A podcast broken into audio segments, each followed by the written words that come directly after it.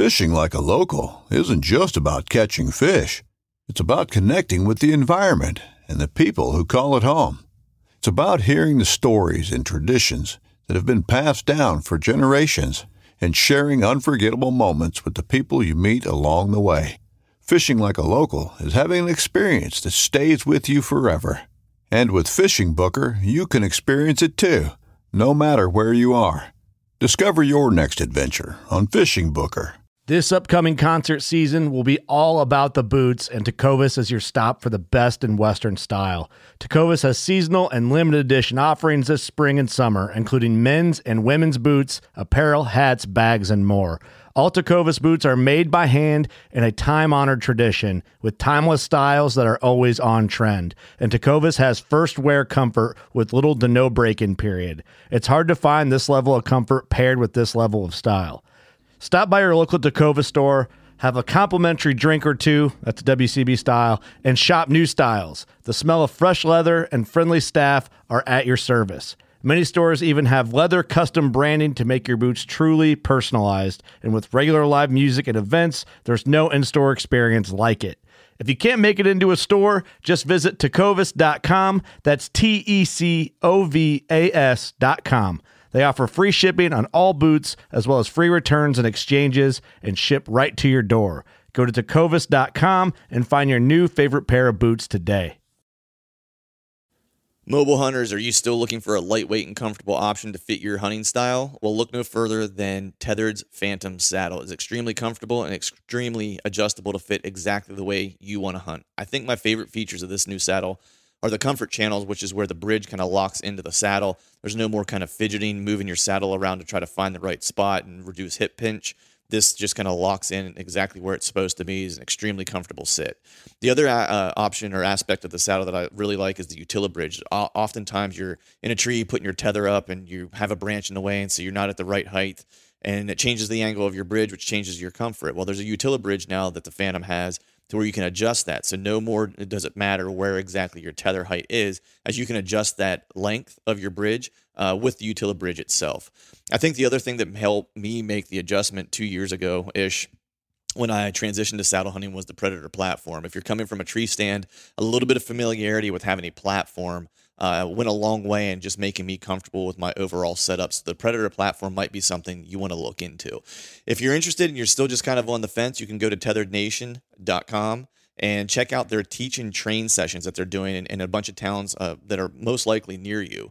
Um, they're doing these sessions to help you come out and get familiar with their gear, talk to some saddle hunters, and, and just kind of a, a, exactly what it is. They're there to kind of teach you how to saddle hunt and how to get into it the the, the best, the most comfortable way, and in the safest way possible. So if you check out that tab on their website at tetherednation.com, teach and train, it'll show a bunch of locations. I'll be at the Total Archery Challenge in Seven Springs, August through uh, 20th through the 23rd, and I hope to see you guys there. The first thing I do in the morning before a hunt, before a scout, or just before getting ready for work is have my morning coffee. And I'm sure most of you out there listening are the same. Make sure you're filling your mug with Skull Brew coffee, as it is the only coffee company that is both 2% for conservation certified and donates 10% of its profits to conservation organizations to help secure the future of our wild places. So head to skullbrewcoffee.com and choose between three killer roasts of coffee and know that you are supporting conservation with every sip.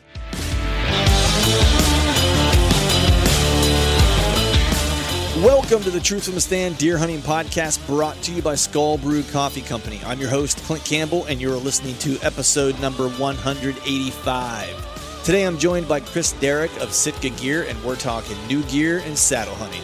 So stay tuned.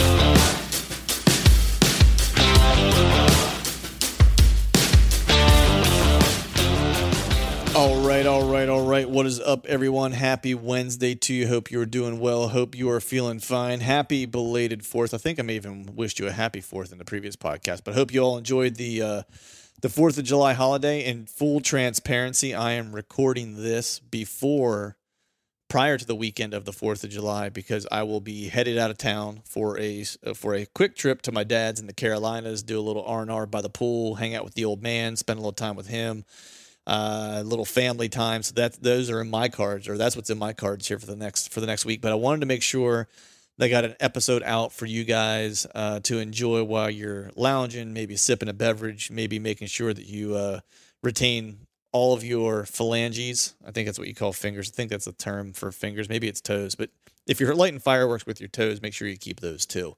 Um, but uh, cool show today. Just a couple quick updates. You know, nothing crazy has happened since the last time that we that we spoke. Nothing as far as the uh, update is related to the you know uh, the trailer or pulling cards or anything like that. I'm probably going to be doing my card pulls when I get back from the fourth, because uh, at that point most of them, except for maybe a handful of them, will have been soaking for uh, a month or the better part of a month. At least the first ones that I put out will have been set for uh, for for a month. The water access ones. So I'm going to be headed out to check those out when I get back.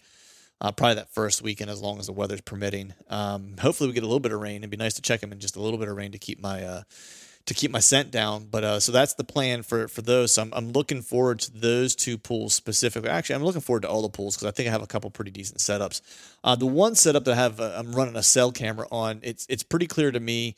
You know, all the sign in there in the off season was um, what I thought was probably rut related. There was a ton of a ton of rubs and there were a ton of scrapes, and um, and that and, and what's kind of holding true is that there the reason for that sign is there are a lot of does bedded in that area.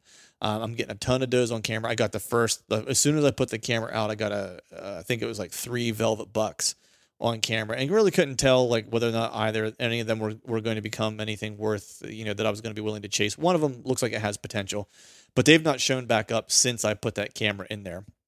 They could just be skirting it. That's that's a possibility but also there are, there's a there's a mom and two fawns that are frequenting that frequenting that area, uh, even you know especially during daylight. So I feel like they're probably living in there close by. So those bucks probably uh, moved out or probably aren't spending a whole lot of time there. But that bodes well for whenever you know that pre-rut and you know rut time period kind of kind of kicks in. I think that that spot's going to be going to be a hot spot.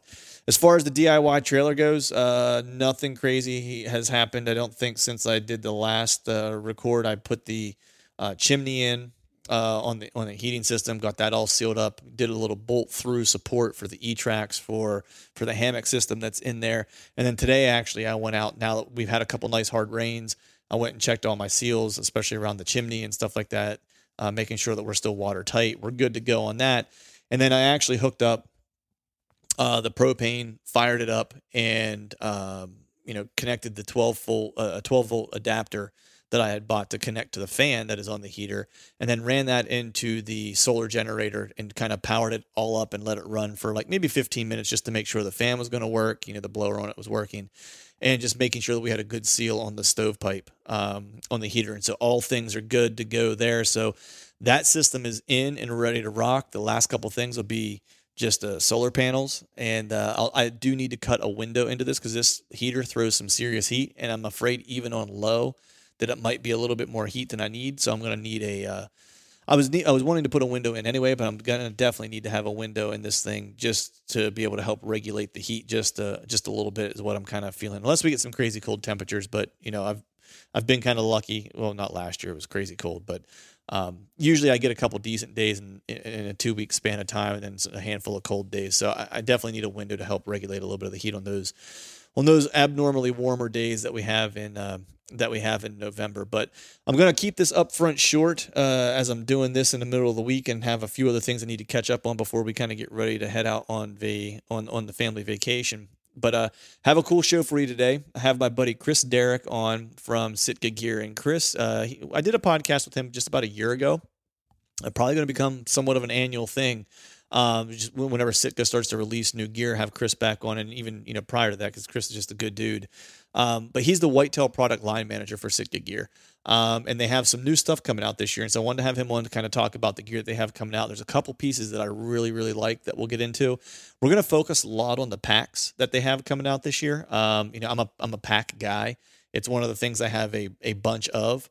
Um, and the reason being is I'm always trying to find the right pack for the job, right? And and I think for mobile hunters specifically, it's like you're always looking for the thing that can carry the things that you need, but isn't too big, isn't too bulky, it is lightweight, and so on and so forth. It's that kind of never-ending quest to be as mobile and as efficient as possible.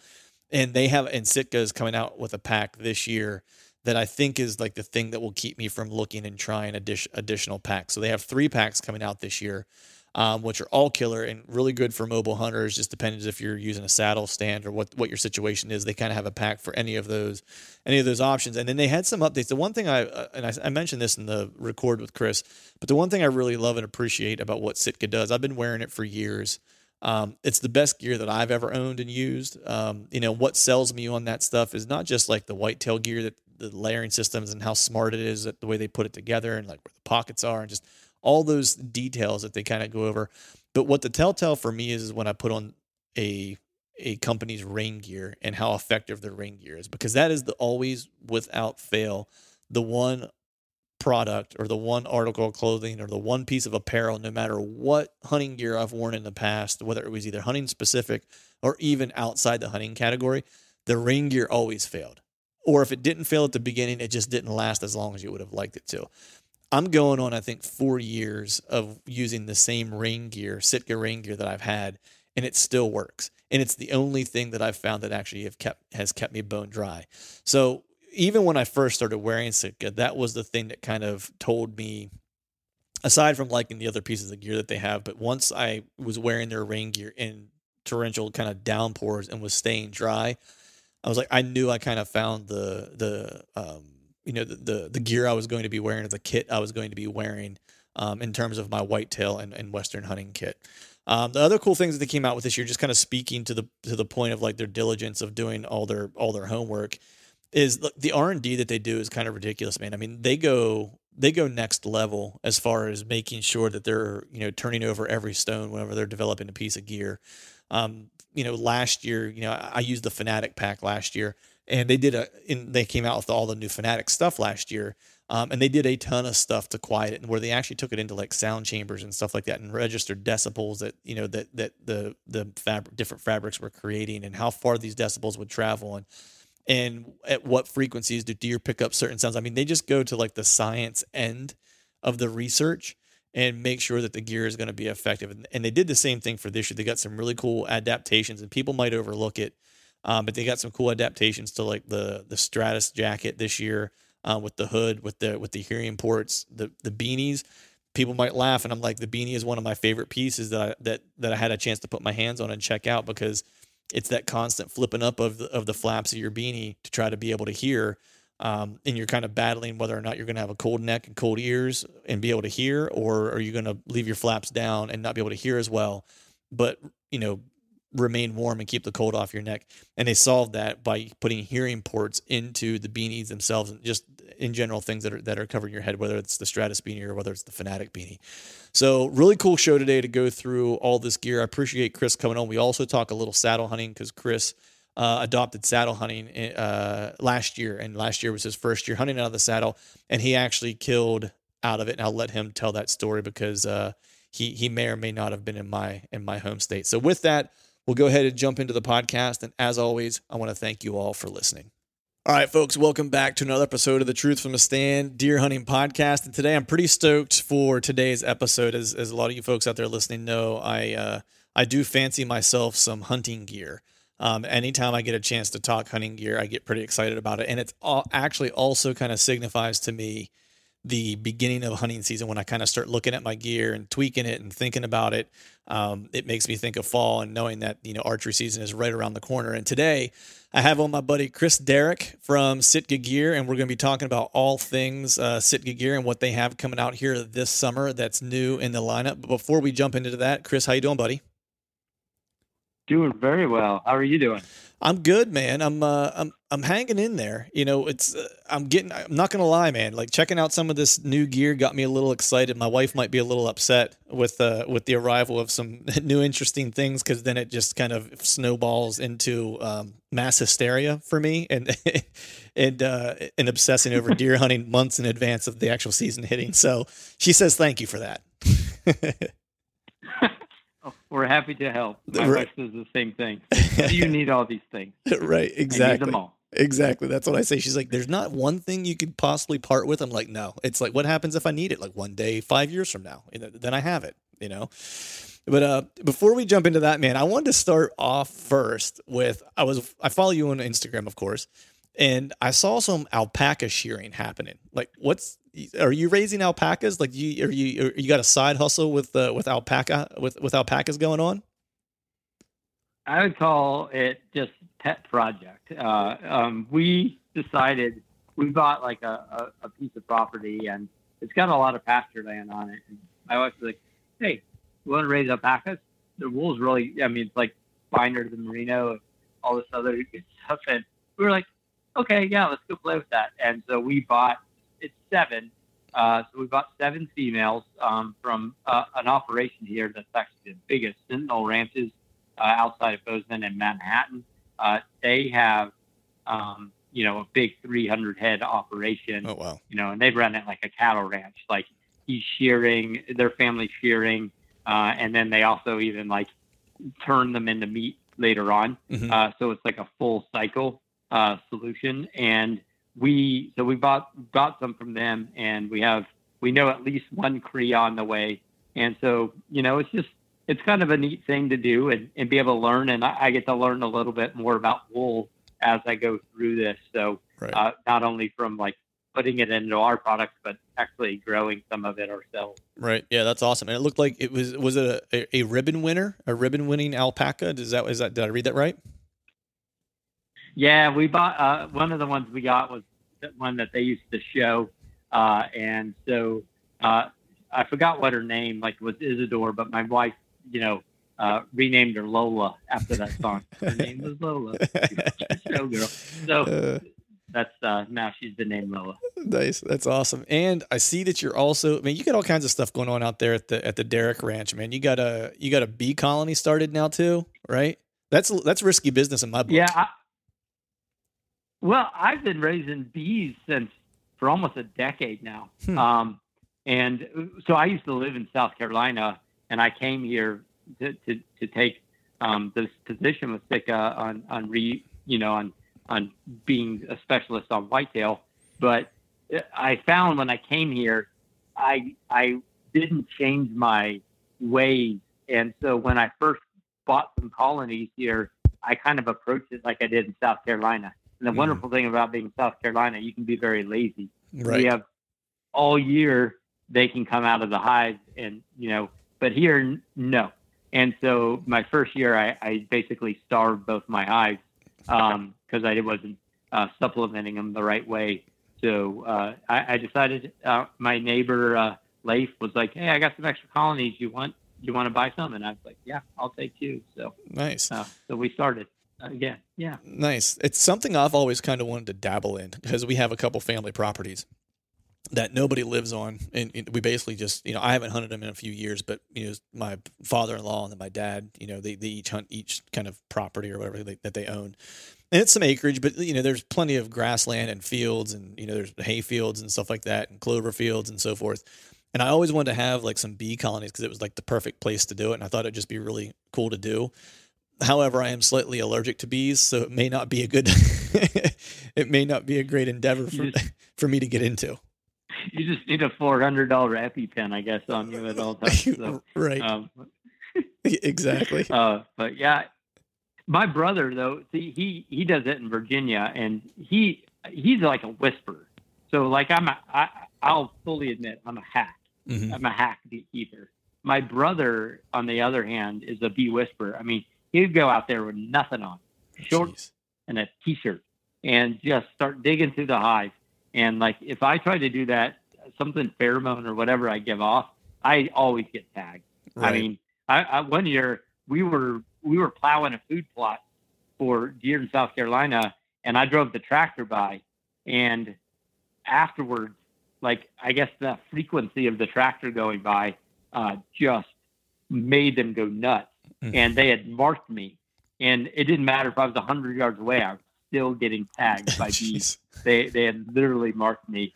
Uh, so I that's why I say you know I, I do it, but I, am not as good as other people at it. But right. It is a lot of fun. You get you get lots of honey every year. So. Yeah, that was kind of why I wanted to do it. Was just so I could get my own my own honey out of it. And you know I uh um I had a couple bad run-ins with bees when I was a kid. Like we always had uh, yellow jacket nests that would you know, be in our ground in the in the ground, you know, where I grew up, and without fail every year. And I never knew they were where they were going to be. We owned a decent tract of land where I grew up, and our yard was huge. Our yard was like the size of a football field. So when I'd be mowing it, it's like who knows where the you know the the, the beehive was, and I would inevitably run over it during the summer at some point, and then just get lit up, you know, once a summer.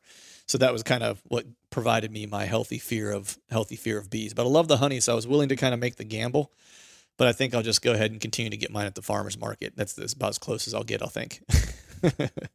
I, I've got some uh, good leftover South Carolina honey. I'll see if I can roll together a jar and, and mail it to you. Ooh. It's like a stout. The stuff's so dark and chocolatey. It's nice. So nice. I've nice. got a little of that left. The stuff it never goes really bad. I, right. I don't know if you know that. So yep. It's uh, it's it's really good. Nice. Well, let's turn our attention to whitetails here, man. I know you uh last year, if I'm not mistaken, um, you were you spent a little bit of time in Pennsylvania and were successful. So how was your how was your season last year overall? Uh, I mean, it was it was pretty good. I would say I, I got to hunt some places.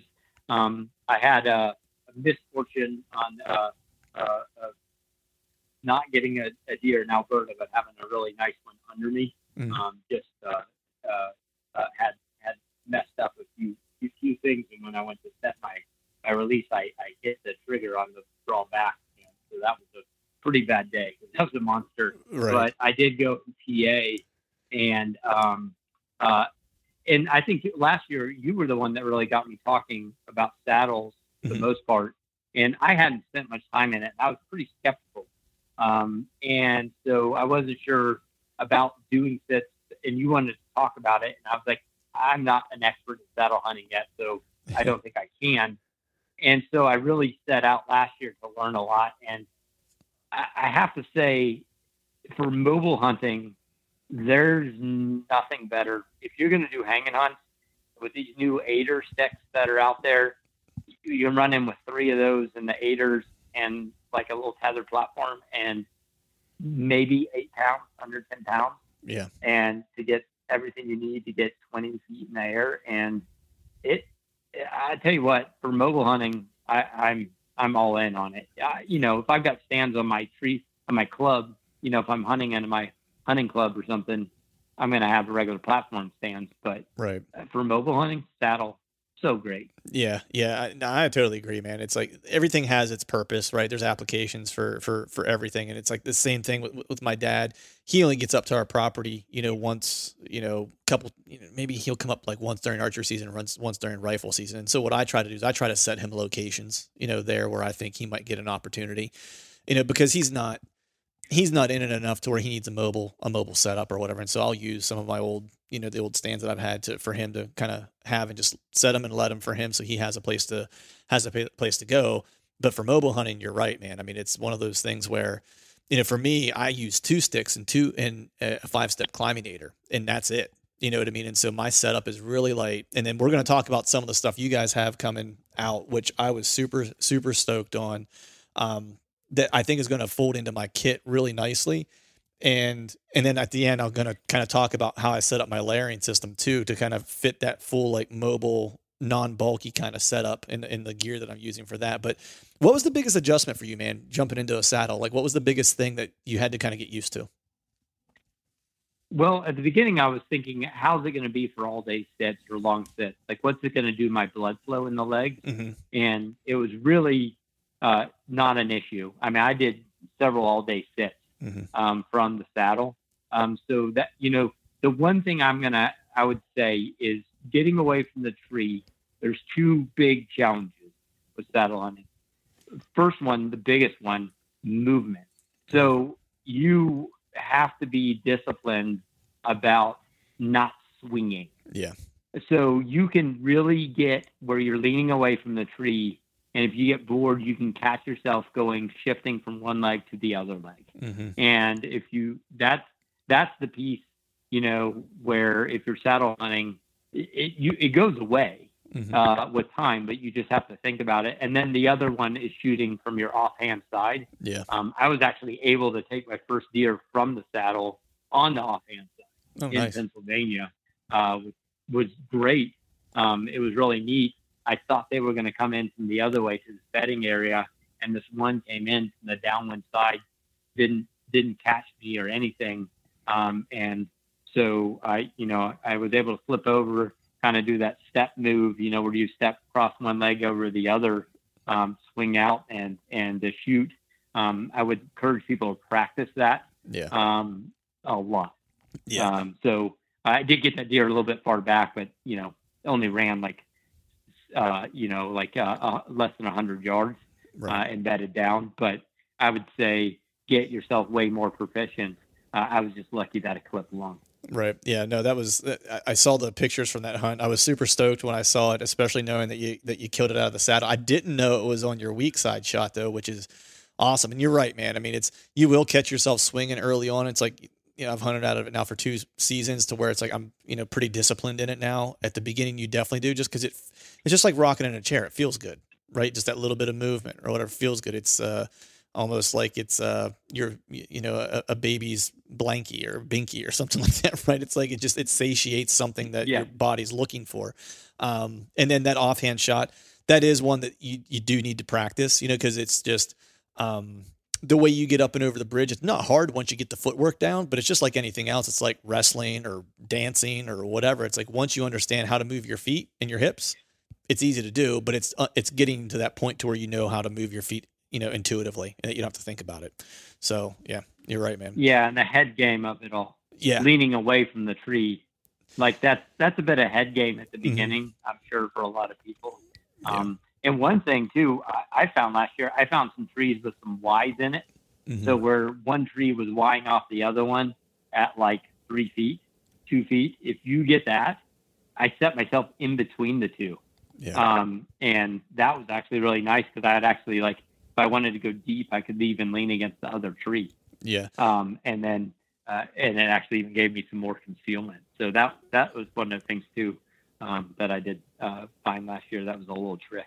Yeah, yeah, no, I totally like that. I ended up killing my deer in Iowa in a three trunk tree that split, and I was able to get in between all three of them, which was, you know, I was obviously tethered into one, and then I had two that were kind of like on each side behind me, and that was like the perfect setup because my back cover was awesome, which meant my front my front breakup was killer. I just looked like I was part of the tree.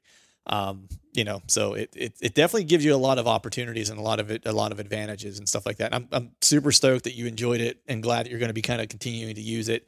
And uh and I look forward to hearing more stories of of killing out of it for sure. So but with that man, I may try an elk this year. Hey, there- there you go. It's I, I, I look, man. I have a buddy out in Montana that I've hunted elk with, and he actually asked me the same thing. Like he sent me a, a note the one day. I was like, "Hey, he's like, you know, how do you like your saddle?" And we talked about it a little bit. He's like, "I'm thinking of using it for hunting over wallows." He's like, "What do you think?" And I was like, "Dude, if if you're gonna hunt a wallow and you're gonna be stationary, I was like, I don't know why you wouldn't want to be up off the ground to try to help your help your wind and your and your your wind advantage as much as you can." You know what I mean? That's like that's always the challenging part of hunting over those wallows, especially depending how big it is, the time of day, and like the thermal draw that the water might have. You know, I was like, you can probably cheat the wind and thermals a little bit more in your favor if you're using that over a wallow versus on the ground. So I think he's actually going to adapt that. So I'll be interested to see what you uh what you come up with uh, for that. I hope you kill one out of a saddle. I think you'd be the first one to kill one out of a saddle because I know Greg and Ernie from Tethered went and hunted elk, and they were in a saddle at different setups last year and just didn't get it done. They, had one opportunity and just couldn't seal the deal. Um, so if you did that early season, you might be the very first saddle elk kill that you can. All put- right, I'm in. Yeah. I've got two wallows. Right. Awesome. well, with that, man, let's go ahead and turn the page here and jump into talking about some of the stuff that Sitka has uh, has coming out this summer. You know, I always, for me, I think let's start. You know, first for me, I'm always looking for slimmer pack options. I think that's probably with my overall saddle kit to this point has been the thing that I've been kind of jockeying back and forth with the most, and it's probably one of the things that hunters in general, and maybe more specifically mobile hunters, probably struggle with the most is finding that that right pack to fit the job that they're that they're trying to do because it's kind of like the aside from what it is you're going to use to hunt out of it becomes kind of like the central part of your kit because it's going to either help carry those things in or it's going to carry your extra gear or whatever it is and having the wrong pack can kind of make for a, a miserable existence and then on the opposite side of things having the right pack can make all the difference in how efficient you are and how quiet you are and how smooth you are and your and your process for getting in and out of the tree and you guys have right now three killer packs. I used the Fanatic pack last year, but there's three packs, if I'm not mistaken, that are coming out this year. And I actually have them here with me so I can look at stuff as you're kind of talking about them. So I want to cover the, the biggest one first, just so we're not, so I'm not personally being biased. Let's go from largest pack to smallest pack. And let's start with the, I believe it's the cargo box, right? Is what we got new for this year? Yep. So the cargo box is replacing the old tool bucket, which was our stand carry pack. And uh, it is our largest pack. It's 2,200 cubic inches, has about 23 uh, individual storage compartments. And it got the name cargo box because for people that just carry, like, like to carry a lot in the woods, camera folks, uh, people that are doing, you know, self self film style hunts, uh, you know, that they're doing um, stuff that is, you, you know, they just they like to have everything with them, and even bigger guys that are carrying like uh, lots of uh, you know larger p- apparel pieces. That's what the cargo box is for. Mm-hmm. Um, and so what it does now is it breaks apart in a way easier way. So there's one buckle at the top, two load bearing straps, and then two little side clips that come released, and then the whole pack releases from uh, the frame from the main the main compartment. And then to put it back together, there's like little reflective cords. So if you're wearing a headlamp, they shine. You can see into them really easy. They're reflective on the inside, so they won't mess with the deer, but only you can see them. Uh, and then you can drop uh, those little pieces in and then slide it over the fabric sleeves and run in the reverse order um, when you break it apart, there's some orange straps that are for attaching your stand to the frame. The stand basically becomes part of the frame, and then you attach the bag to the stand. Um, and then one of the things I really liked for saddle hunting is I could run my sticks in the two side wings. So there's these side wings for running sticks. Mm-hmm. And then I nest like the little platform, the tethered platform, where on the straps on the back of the pack, the teeth just slide in under the strap, and then I take one strap through and go over the top of like through the ports in the platform. And so I literally can walk up, pop that little buckle, pull my sticks off of the sides, and get set up and ready to go. Super fast. Yeah. Uh, and you know, with that that whole setup, it almost weighs nothing. Yeah. Look, Bumble knows you're exhausted by dating. All the must not take yourself too seriously and 6 1 since that matters. And what do I even say other than hey? well, that's why they're introducing an all new Bumble with exciting features to make compatibility easier, starting the chat better, and dating safer. They've changed, so you don't have to. Download the new Bumble now. Yeah, no, it's. I mean, when I got it and I was looking at it, I was just like, man, everything is just really well. I mean, with all all the gear you guys put out, it's always just kind of really well thought out. I mean, the one thing that I noticed, and this is a minute detail, but whenever I looked inside the flaps where you would potentially hang the hang the sticks, like the one uh, the one hook in like the hooks in there actually have have metal, right? And so that's the one thing like you're because you're really trying to tighten those things down so they're not moving and stuff like that, and that's that hook in there is is secured and reinforced with with metal, which I thought was a nice add, just because you know I've had compression straps in the past that I've tried to tighten down while I was in the timber on things, and they were just that you know plastic, and they ended up popping off or ended up breaking. Um, so I thought that that was a really nice kind of kind of add to it, and then you know just the the foresight to kind of put like I'm not sure what this material is. It's almost like a Kevlar type of material that's on inside these flaps, like that I will be nice to keep like the abrasion down from the sticks kind of rubbing up against your pack as well, which I thought was a nice add. Because with that you know stick kind of rubbing as much movement as you'll have walking through the timber, it's like obviously have an opportunity to wear you know wear a wear a spot out potentially, but with that in there. I was like, that's really, you know, really smart because it keeps the pack kind of intact and it keeps the integrity of the material and stuff like that, which was cool. Yeah, if you look at those little hypalon areas too, you'll see right behind it is the place to stuff those metal hooks you talked about, so mm-hmm. you don't have all the danglies hanging down. Yep. So, and then those hooks you have, like yours is a prototype, so they actually have an extra little lip on them. Mm-hmm. Uh, I dug that out because they're kind of hard to release on that prototype. Mm-hmm. But for the ones that everybody else listening to this will get, they just slide out, but they they hold everything very secure. Um, and then there's even like you can drop down the front so I don't know if you noticed this, but like the top lid now is way easier than they open than the old pack. Yeah. Um, so you can actually grab it with one hand and the zippers will slide. So you don't even actually have to unzip it. Uh, and it opens up, and now there's all like OptiFade concealment for the mesh storage. It's not like the, the black that was there anymore. And then the front of the pack will actually drop down, uh, and those are locking the zippers. And the way that works is that lid won't come down on its own. You have to pull on the zipper tab to release it, and then it comes comes down that way. And there's even like um, a little orange flag that will come out from the inside of the lid, so you can wrap your pack in an orange blaze. So if you're covering covering your your orange vest for the way in, especially like PA public land Right. stuff, uh, you can you can have orange around the backside of your pack too as well, and then stuff it away. And we even came out with a reversible pack cover, a rain cover this year. Um, that one side of it's full blaze and one side's off the OptiFade. So when you're in the stand, you can hang it on any of the packs uh, with the off the OptiFade side out, or if you're walking in, you put the blaze side out. Um, so uh, you can have concealment for when you need it and safety for when you need it. Right. The other thing I thought was cool too is like when I opened it up to look. I mean, the way the the way this a stand would fit in here is just really slick, um, and really secure.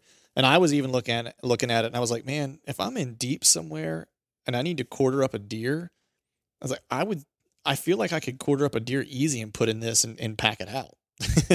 you know what I mean? Like I know that it's not you know made per se for a Western style pack, but it's like I I think the way it's structured, I think you could actually probably pull double duty with this and, and, and get that job done too. Looking at it. Uh, yeah, and I th- I think you'd have to get a little creative with the strapping system. Yeah. Um, and but there's that little piece of Hypalon that comes across the bottom, so you could you could nest the quarter uh, and then take some of the stuff into the compartments of the inside, Yeah. and then just spray out the pack later. So yeah, Yeah. I think I think I, I wouldn't think anybody couldn't do that. Yeah, because I actually just was curious. I threw like sixty pounds in it last night and and walked around with it. Just I was curious. It's like, man, I was like, I wonder if I could quarter up a deer and toss in this thing, and then and, and I carried it fine. So it was it, it was uh it worked really it worked really slick. So what was kind of the the inspiration for for creating this, or what was the development process for this piece? it, it was really about you know some people just felt like the old uh, you know the old toolbox didn't have like enough uh, room so uh, you know if i ask like five different hunters what they like i'm going to get probably 12 different answers and Right. so the the building a pack program that was allowing people to customize i mean we've got everything from the large capacity pack uh, super silent pack so it's like the fanatic pack like you said built all about quiet. Your general use pack, which is the tool bucket, and then this other real small one, which we'll go over in a little bit. So basically, you can hone in on what's going to work for you and your style of hunting. So the cargo box was all about being able to carry, you know, everything in. We even have straps that like come out of recessed ports, so you can strap your your jacket to the top and the bottom of the pack, like a jacket and a bib. So camera people like carrying a lot of camera equipment uh, really like that feature. You know, it'll carry a fourth arrow camera arm or Yeah. or or anything if you're if you're filming hunts. So, uh, you know, there's there's lots of little things we were doing, and then even like the if you want to carry a weapon on the back of the bag, the straps are built with these little triangles, so you can go around the the grip of a weapon or around the riser of the bow. And then if you look up by the handle, uh, there's a little third strap that comes out, and Yeah. that can go around your muzzle or around your riser and kind of like the old fanat like the fanatic pack had Yeah. and tilt everything, but it's like the third leg to your stool. Yeah, yeah. No, I, I, that that uh that middle strap is always kind of. I always forget about it until like after the season. I'm like, oh man, that would have been great to remember that I have, because it's Yeah. just you know what I mean. It's like because definitely- I've strapped like my my bow to my back before, and it, you know, and I've, and I've kind of been walking and been like, man, I just wish I could tighten this thing down just a little bit more. And then it's like the end of the season, I look, I'm like, oh yeah, I got that third strap I could have used to tighten that thing down and been been good to go. So no, it's I mean, I think you know all the stuff that you guys put into this is is killer for. I mean, especially if you're carrying full length sticks in a stand, it's like this pack is the is the workhorse for that. If you're a dude who likes to carry in a you know a fair amount of additional gear, you know, like especially if you're hunting in like a really really cold weather state, like let's say you're up in like Minnesota or something like that late season, and, and you don't want to walk in with your bibs on and jacket necessarily because you don't want to get sweated up. Like this is the thing that will haul all that stuff for you in in to where you can take a stand, take sticks, take your layers, you know, the, in, in in really cold temperatures, and have the space you need to kind of take all your essentials along with all that other gear.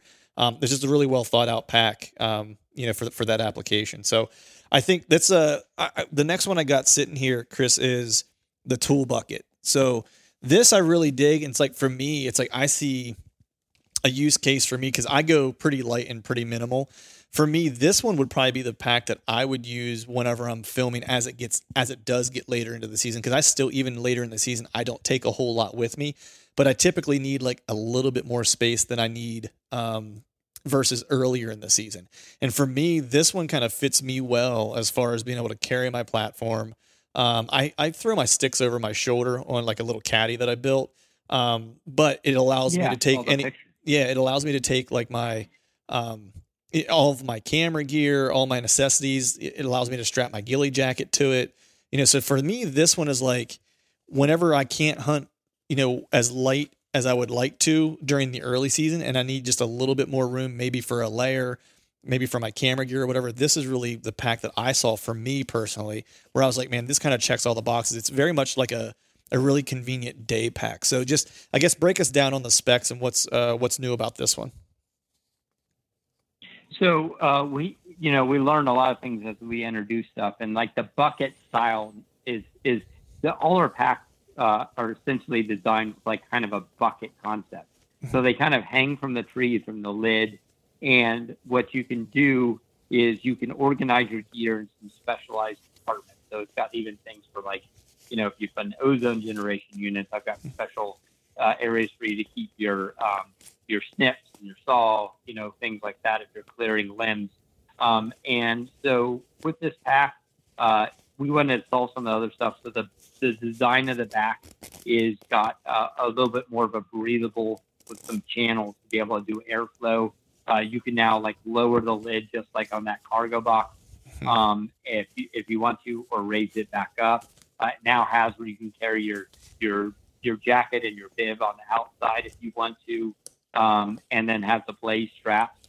Um, and then also on this pack and the cargo box, um, on this pack you can run like paracord. On the cargo box, I'd run thicker cord. Mhm. But if you're running paracord for pulling your bag up, um, you'll see that semicircle zipper on the top of the lid. Yep. Um, if you've ever done rock climbing, you've seen the rope bags where you just stuff the rope back in and you kind of stack it on top of itself. Hmm. If you take your paracord and stuff it into that semicircular zipper and tie the, the inside end off, there's you'll see like a little hidden loop.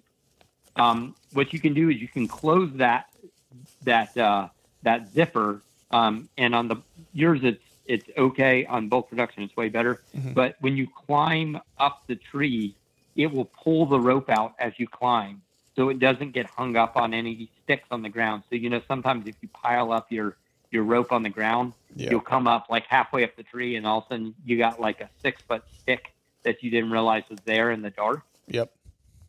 and none of that so it kind of pulls up and then when you just get up there you pull it up and it's tied off on the inside of the bag Nice. so that that was just like a little trick for my order of operations I added in into it, which I, I've really liked using this, this past year. Yeah, that's pretty slick, man. What's the there's there's two there's two straps that come out that come out of the bottom of the lid. What are those for? They're they have metal. Uh, they're they're re, uh, reinforced with metal.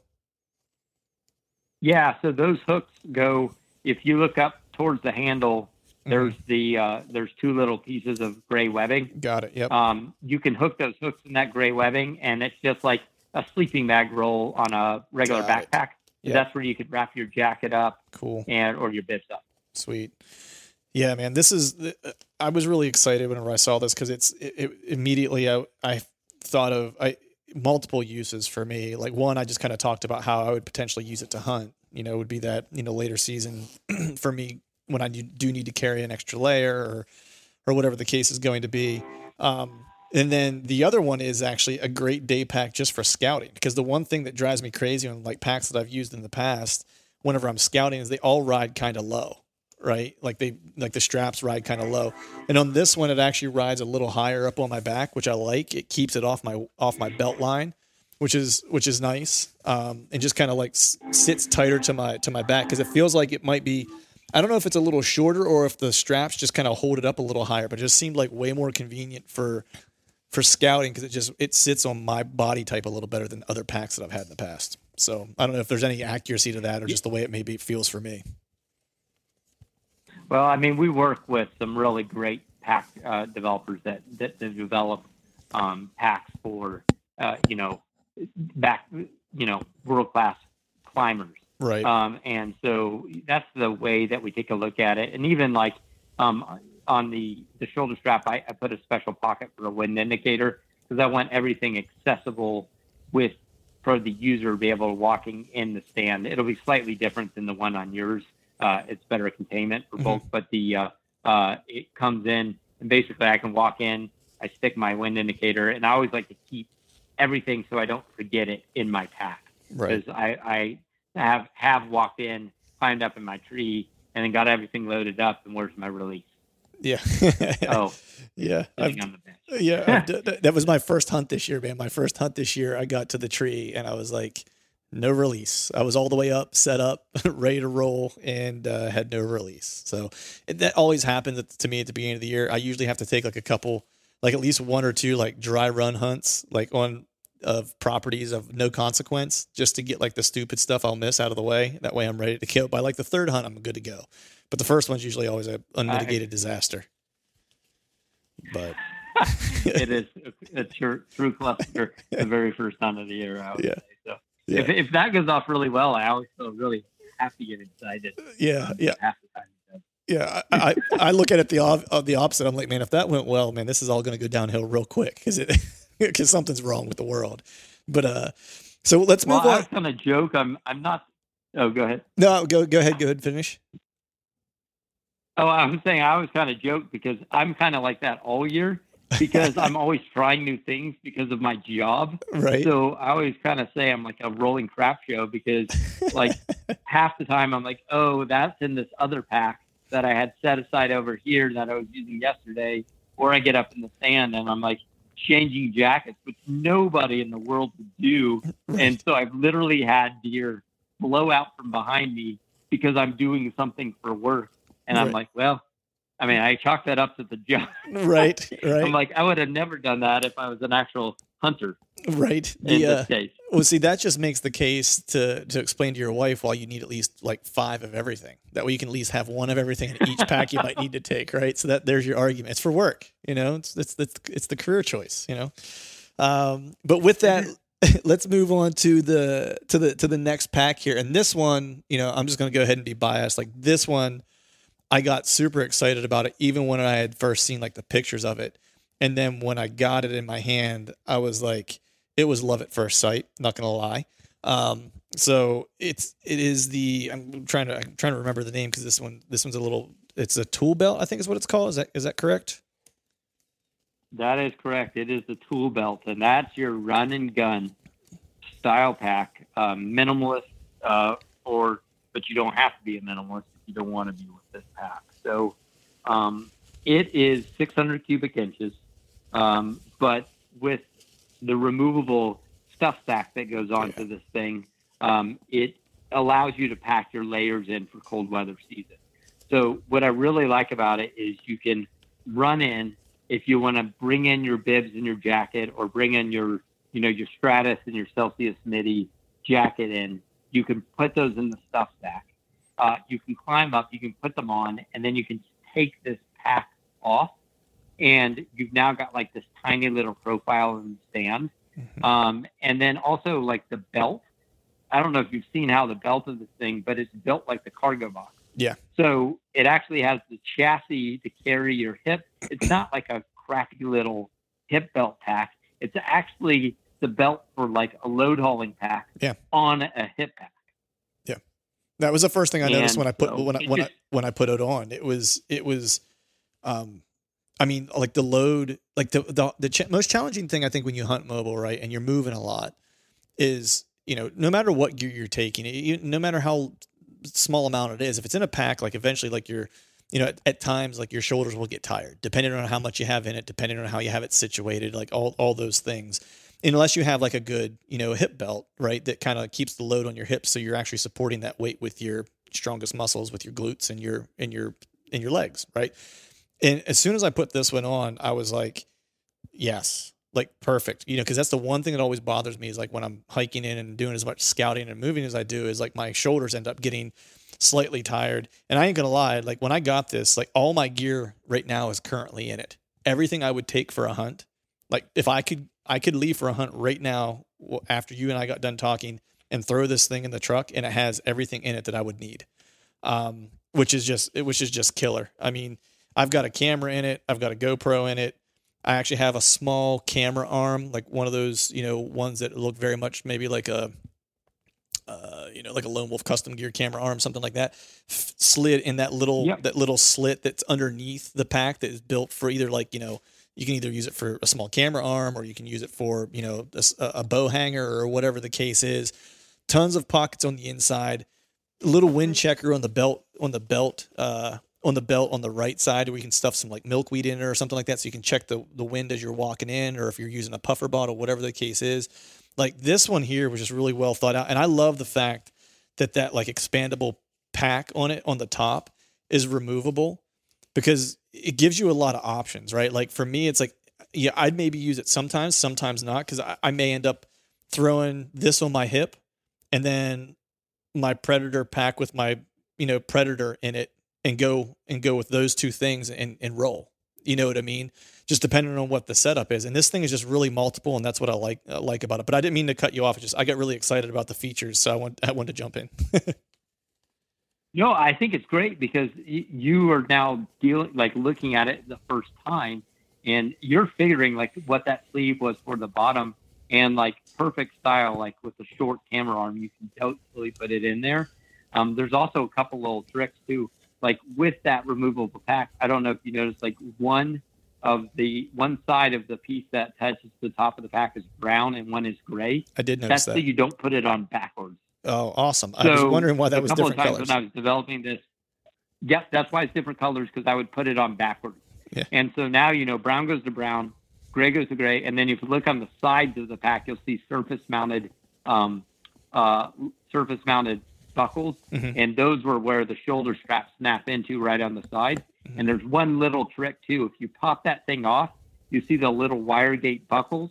Yep. So if the pack's separate from this, um, there are wire gate buckles that are inside of of uh, there, and you can run the straps of the shoulder pack through the wire gate buckles and then cro- close the wire. And if you do that, that little stuff pack becomes its own little like like run and gun little style pack that's just like a little mesh stuff pack. Right. Yeah. You don't even need to attach it to the pack. Oh, that's awesome. I didn't notice that. That's killer. That would be, man, that's actually great for, I'm not to lie. Like that's actually even an even better scouting, scouting pack, especially a summer scouting pack where it's like, maybe you're to take like two cameras and like a, you know, like a pair of pruners or something like that, like real light, right? Like you're not taking a lot and you just throw it in this thing and, and roll. That's, that's awesome and then you have like the yeah, and, and both the uh, the uh, the the cargo box, I think, right? Is that's that's what it's called? Yeah, the cargo box and this pack in in the in the in the tool belt have little kind of pouches on the side that you could use for you know whether you have pouches on the side of your saddle or not if you don't you could use these to you know put your ropes in and, and so forth to kind of carry those in or a bottle of water or whatever the case is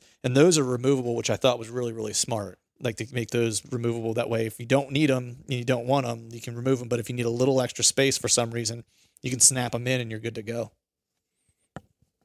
Yeah, yeah, we want to take them off because the reason I made them removable is like the great tea bottle tea bottle debate. Um, so one side for your water bottle, one side for your Gatorade bottle. Yeah. For everybody else that pees off the tree stand, uh, and wants to fight the other guy in your hunting club because he peed off the tree stand that you're hunting the next day. And, you know, so there's always that kind of like that healthy dialogue going on, whether or not that's a problem or not. Right. Well, now you get to customize it for your, for your own, uh, for your own end use. Right. Yeah. You should have so color. That's, that's kind of why they're. Re- right. I was going to say you should have color coded those. That could, could lead to catastrophe. I'm just kidding. yeah, yeah, it could be. It's like, oh, I have my lemonade today. Oh, right. Oh, oh no, no, no, that wasn't. Yeah, but no, man. I think this pack is really well thought out, and for me, like you know, saddle hunters out there listening, you know, if if you're a lightweight kind of um, streamlined person, and you know, because I know for me, it's like I've struggled the past two years, you know, really trying to figure out what pack to run, like because I don't want too much, and then you know, and and once I saw this, I was like, this is kind of my solution that will probably get me with the way I streamlined my gear this year, streamlined my layering system. Like I could probably hunt if I really, really wanted to. I could probably hunt all the way through late season with just this pack, um, and and that was really exciting to me because that was the probably the biggest thing that I struggled with every year was just trying to figure out the right kind of pack situation to go. The Fanatic pack worked great last year; it was super quiet, um, you know. But even still, I was looking at like it was more packed than I really needed still. You know what I mean? Like it just had more space than I needed. I mean, it worked great, super quiet, loved it, fit everything in it I needed. But this thing here just kind of takes the cake, man. Like I was super stoked to see this and just how multiple and versatile it is. Um, and like I said, I already put every piece of my gear in it. Like I could literally pick it up and roll out of here right now and go to a tree and have everything I need. And it's a super small profile. So, is there any? What was the inspiration for this? Like, where did this kind of the genesis come from? Because I mean, I've seen other fanny pack kind of you know waist pack you know packs in the past that, where I just wasn't like super impressed with. Where this one was just, you know, my opinion, it was next level. Well, it it was the it was the run and gun minimalist where you didn't have to be a minimalist. So one of the problems with hip packs, eh, normal hip packs, is they either get too big or there's they don't have enough to be able to get. So you run out of rhythm, and you can't use them all. So that's the issue. Is like when it got like I've run some hip packs, and I'm like, crap, what do I do with my my jacket? Because I've got to walk in like 500 yards, right. or you know a half mile, and and so I'm like rolling it under one sleeve, and like it just wasn't. I had all this stuff going on, and so the good thing is, is like if you're going to buy one pack and you like the minimalist style, but you can make it grow with you as your season needs or as your hunt needs go, and then you can shrink it back down once you get up in the tree.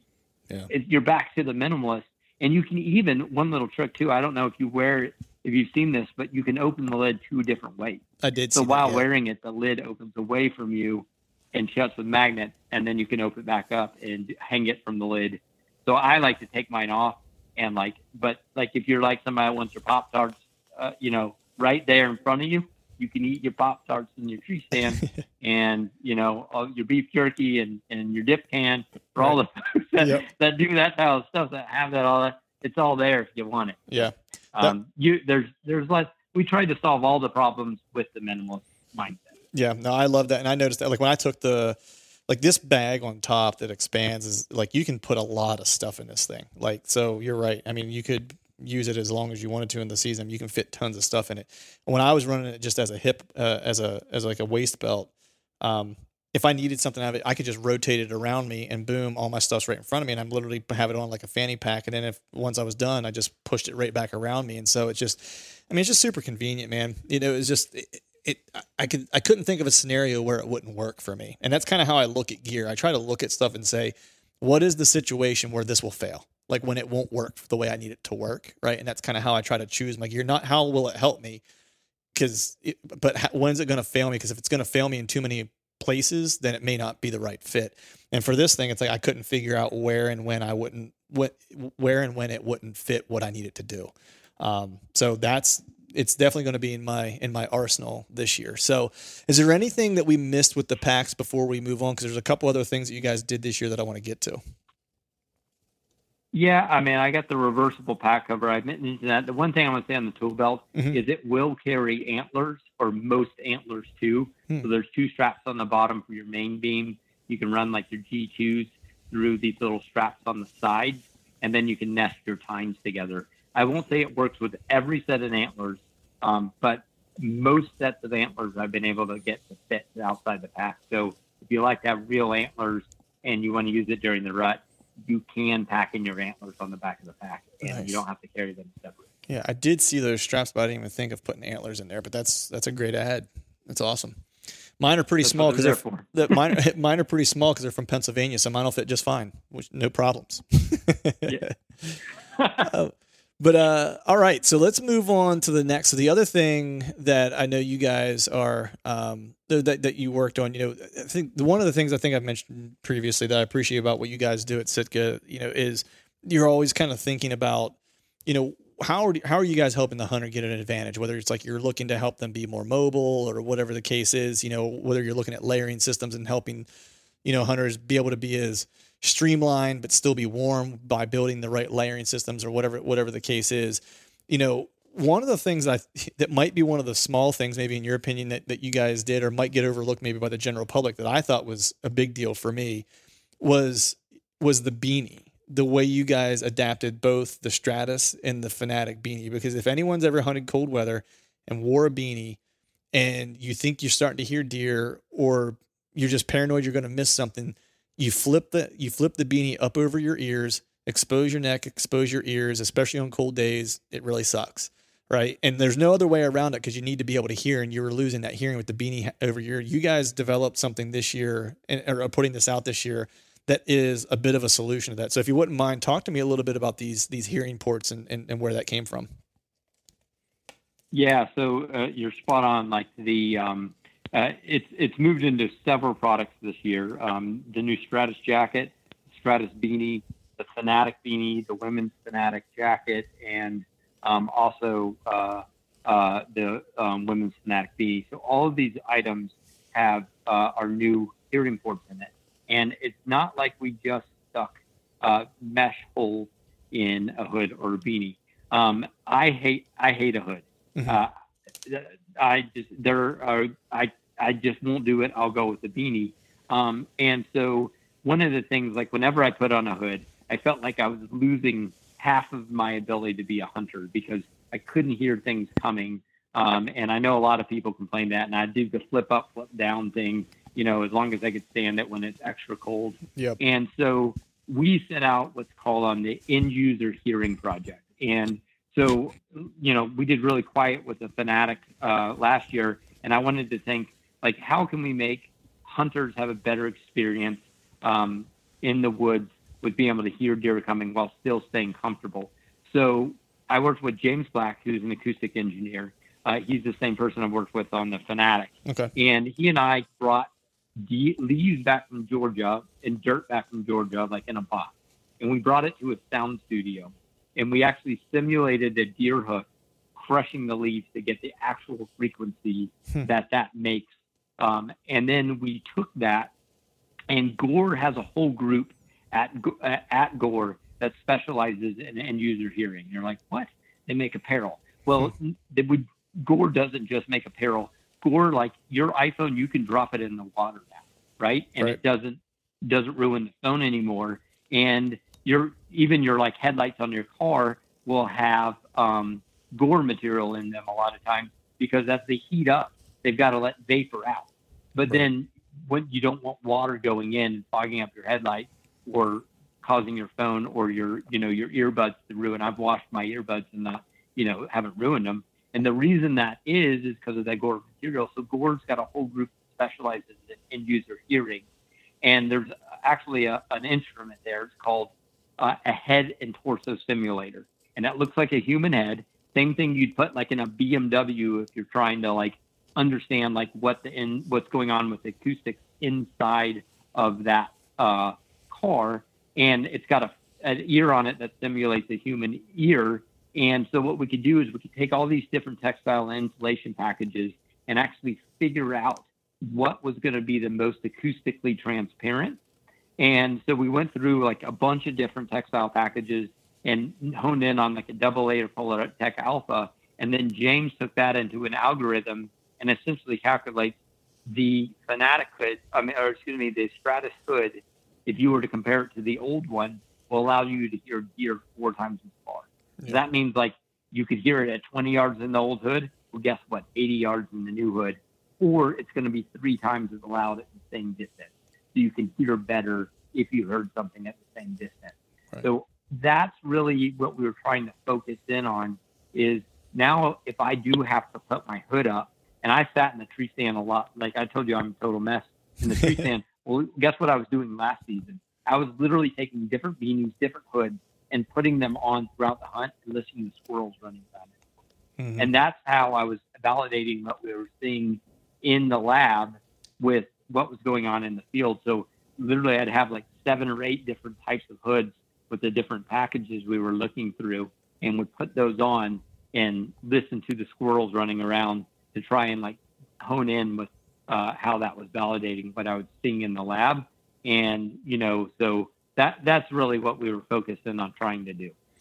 That's crazy, man. I mean, the, the the extent that you guys go through to to validate this stuff in like in the real world is just in, is, is incredible, man. And I mean, and it's and I actually have the Stratus jacket here in my hand right now, looking at it. And I'm a guy like you, where it's like I don't particularly like the hood, and I wore this around in my house for as long as I could because it was hot out the one day, and the hood is is super comfortable, and the, it, and it doesn't cut my vision off, and I can hear much better in it you know? And for me it's like i love the fanatic stuff but the but i have a place in my heart for the stratus stuff just because it is a little bit lighter weight right? And and, and just a little bit more streamlined. And for me like those earlier season hunts when it's like i get like a little bit of nip where i don't need the fanatic you know vest yet or whatever it's like this is the thing that's going to be in my arsenal for that because it kind of fits that mold of still being lightweight yet warm it's got wind stopper in it so you don't have to worry about you know, if it's a little bit of a blustery day or whatever the case is.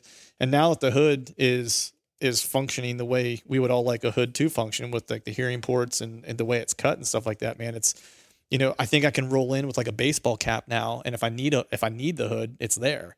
And it's removable too. It's like it, it comes Yeah. off and you know, so it's like if you don't want it, you can you can take it off as off as well. And then you guys also added in some stuff specifically for for folks hunting out of tree stands too, right? Yeah. So um, one, I have a personal passion for this one. I know somebody that fell out of a tree stand and broke their neck and spent track the months in traction. And so, I one of the things like when you're wearing like a tr- traditional shoulder-mounted harness tether, um, you typically, if you want to do things the right way, you have to uh, take off your lineman's rope, throw it around the tree, disconnect your shoulder harness tether, run it through a harness board, or put on your jacket. You know, uh, you know, i- if you can't wear a hood if you don't have a harness board, right? Because it'll be running out the side of your face or rubbing the backside of your neck. And so I wanted to figure out a way to allow people to uh, don and doff their jackets uh, or take on and take off their jackets without disconnecting their shoulder mounted harness tether. So we came up with a constant connect safety harness board. And what this uh, essentially allows you to do is the back of the collar around the backside of your neck has a slide to lock snap. It's not one that you just grab, rip open. You actually kind of like slide it away from itself. It opens up. Then you can hook that around your tether, lock it back up. With the Stratus, you just snap one side of the hood again, and then you can put on your jacket. So if you're taking them on and off, you don't have to disconnect that harness tether. And I'm telling you, after using this for the past two and a half years, I'm gonna tell you when I don't have it, I actually get angry Mhm. Yeah. because it's like, oh, I'm just so used to doing this because now, because I would literally all the time be disconnecting from the tree, hmm running it through, and then reconnecting, and that's when I'm moving around. I'm like, man, I, that's the point that I could po- possibly fall, Right. and so I wanted to develop a solution for that. That's awesome, man. I mean, I saw that right away, and I was just like, man, for for dudes that are are using harnesses and hunting out of stands, I mean, this, this is like, you know, like you got to have it, right? Either that or it's you're really make, taking a risk and changing changing out your gear when you're when you're in in the tree, and it's just it's it's really smart. Um, and the, the thing I was checking too was just like the sound of the snap, and there because it's a slide, there isn't any. You know what I mean? It's like you just add a There's little no sound. yeah, you just add a little pressure and you slide it, and there's there's literally no sound, so you're not getting like the snapping sound that you would typically get, you know, which is which is really smart. And that's also I'm holding now the the Fanatic vet, or I'm sorry, I'm holding now the Stratus Stratus vest, which also has that included that that same feature. Now, is that is that something that's gonna is that in a bunch of different articles this year? Is it or is it just the vest and the the jacket right now, or is it in in Fanatic series as well, or what lines is this in? It's in the Fanatic series, yeah. So Okay. uh, you know, as we update uh, a lot of things, we're getting some. And we working that in. It's it's a patented system, um, and you know, it's it's just just it's just one way that we can make things a little bit better. And then the Stratus also now is available in Blaze or EV2. Yep. So if you want, if you're like Wisconsin and you need, you know, full blaze jacket, or if you want like to wear a vest now, but you don't want another vest to put on top, you can actually have a vest with windstopper protection. Yep. So the Stratus vest you can actually get in Blaze now. Nice. And then the other thing that's really smart too, going back to this uh, this little port for uh, for for harnesses, it actually has uh, magnets in there as well that hold it shut. That way, there's not like a loop letting air in either, where the where the where the slide snap is, which is really smart because that's the one thing you would use to, uh, at least whenever I used to wear them back in the day, you would kind of get this little bit of wind in those in those areas, and this uh, kind of mitigates that because it holds the fabric together, which is really smart. Yeah, yeah, those those magnets all like work as a system and, and Yep. flush up. There's like a series of them. Um, yeah, and then there's even a grunt tube on the shoulder of the jacket and the vest, a j- grunt tube holder. Yep. So one of our uh, field testers came and was like, "I wear the Stratus in the rut. I got no place to put my grunt tube. Uh, I want this on the jacket." I'm like, "You know what? You got a perfectly valid point." So it sits up on your shoulder, out of the way. Um, and one thing I did use this for last year, you know, if you're not comfortable like grunting with your mouth to stop a running deer, um, you can actually leave it right there. And I've done this on full draw. You can reach over and grunt uh, while at full draw. Hmm. so if you got one running, you need to stop. You can actually crane your neck over um, and and grunt right out at full draw and be able to use it. Um, you know, most people are comfortable just making the, the noise themselves. Yeah, But if you're not, it is available for you too. Nice. Yeah, I noticed that, and I was and I was actually wondering that. I was like, man, I was like, I wonder if I can stick that grunt tube in there and just like hit it without moving. You know what I mean? Just move my head and hit it. And then it has a little clip, has a little hook there too, which I was actually just running my my uh, uh, my cord from my grunt tube through that, and then into that way. If it slipped, that way if I dropped it, it didn't fall or whatever the case was. Is that what it's is that what it's there for? Is it is that little hook or little loop there for something else? It's for your lanyard on your grunt tube. Yeah. Okay. Cool. Awesome, man. Well, is there anything else that that was everything that I wanted to cover as far as gear? Is there anything that we missed or anything that might be upcoming that you want to make mention of? And you know, when are these when are these things going to hit the stores for people to be able to pick up? Yeah, uh, real quickly, um, I'll hit like Equinox midi pant is a great mid layer pant, like layering. It's like core heavyweight on steroids. Mhm. And then I'm sure there's a few women are out there like, hey, what about me? what you guys came out with the Fanatic last year and you didn't update the women's Fanatic, and that's because we just don't take the men's and do what's right and and do the women's uh, based off that form. We actually br- brought a team, and this women's needs more work and time around it.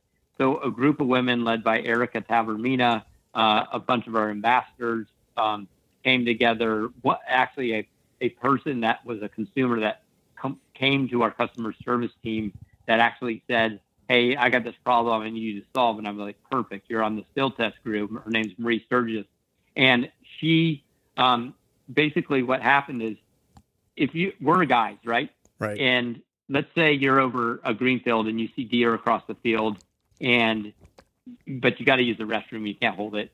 Basically, we just can go into a Gatorade bottle off tree, right? Right. What women had to do is they have to climb down out of the tree and interrupt the hunt, basically disrobe to take bibs and the jacket off uh, and dump all their heat.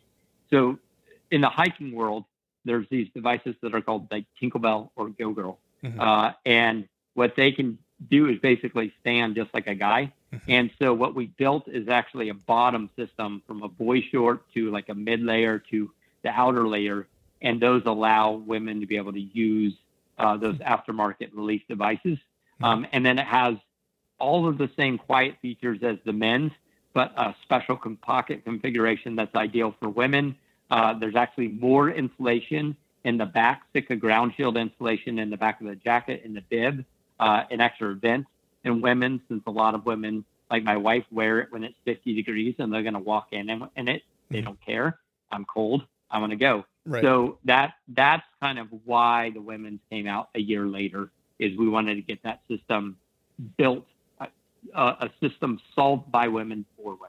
Right. Yeah. No, that's smart. I mean, it's you know they they have different needs. It's funny you mentioned that. Uh, uh, bathroom aftermarket apparatus. My wife actually uses something similar when we travel because uh, not because she can't take her pants down, but because she doesn't want to have to touch things in public restrooms like along rest stops and stuff like that. And so she uses those that way. It's like maybe we're traveling somewhere where there aren't rest, rest stops. She can go outside along the side of the car just like I can you know what I mean, or doesn't have to touch anything when she goes into the restroom or whatever. So those things are pretty slick, man. That's that's cool that you guys kind of came up with a solution to be able to utilize those and and, and provide that because that would be a that would be a pain if I had to take off all my stuff every time I wanted to go to the bathroom because let's just say the coffee runs through me in the morning frequently in the in the whitetail woods. So yeah, and uh, in the COVID world, I, that's one thing I hadn't even thought about. So that's pretty smart idea. So. Yeah, yeah, for sure. Well, man, when is this stuff uh, hitting the stores? Where where can people find it? When can they find it uh, so they can hit the hit the stores and pick up some of these pieces? Uh, so uh, everything comes out uh, on July 10th, except for the women's will be a little bit closer to the cold weather season since it's the Fanatic. So uh, September or October is when you should see those. Um, so you know everything should be live on our website and then retail stores. If you want to go see your local retailer, uh, tons of experts there to be able to help you out. Uh, like I said, it's on our website. If you want to learn about, there'll be videos on the packs on how to use them because uh, they are fairly complex packs. Um, and so you want to be able to get the use out of them. I would definitely encourage people to go watch those videos. And then always feel free to call our customer service team. Every one of those people hunt in there, and they're all um, very good at what they do. Um, yep. So uh, you can call customer service; they will help you out.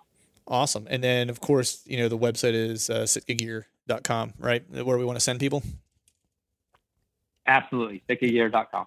Awesome.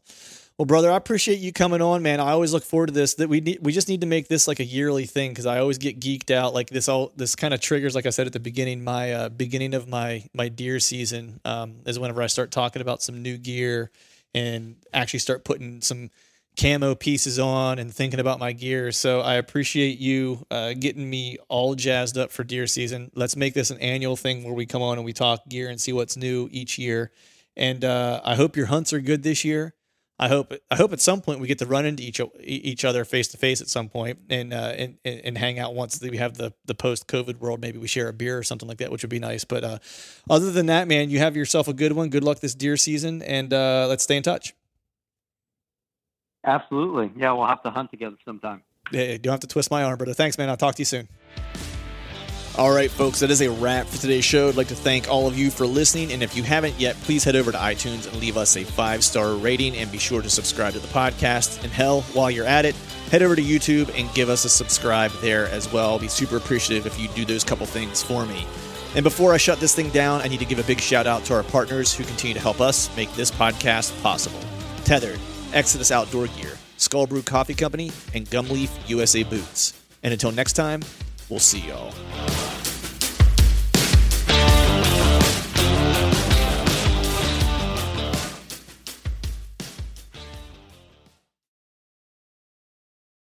All right, gang, the new Truth merch is in stock at truthfromthestand.com and on YouTube below any of the Truth from the Stand videos.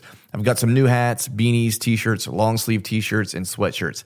There's even a new do hard shit hat for those of us who like to embrace micro dosing adversity. So head to truthfromthestand.com and check out the new gear and use the code TRUTH, T R U T H, and save yourself some cash on the new gear.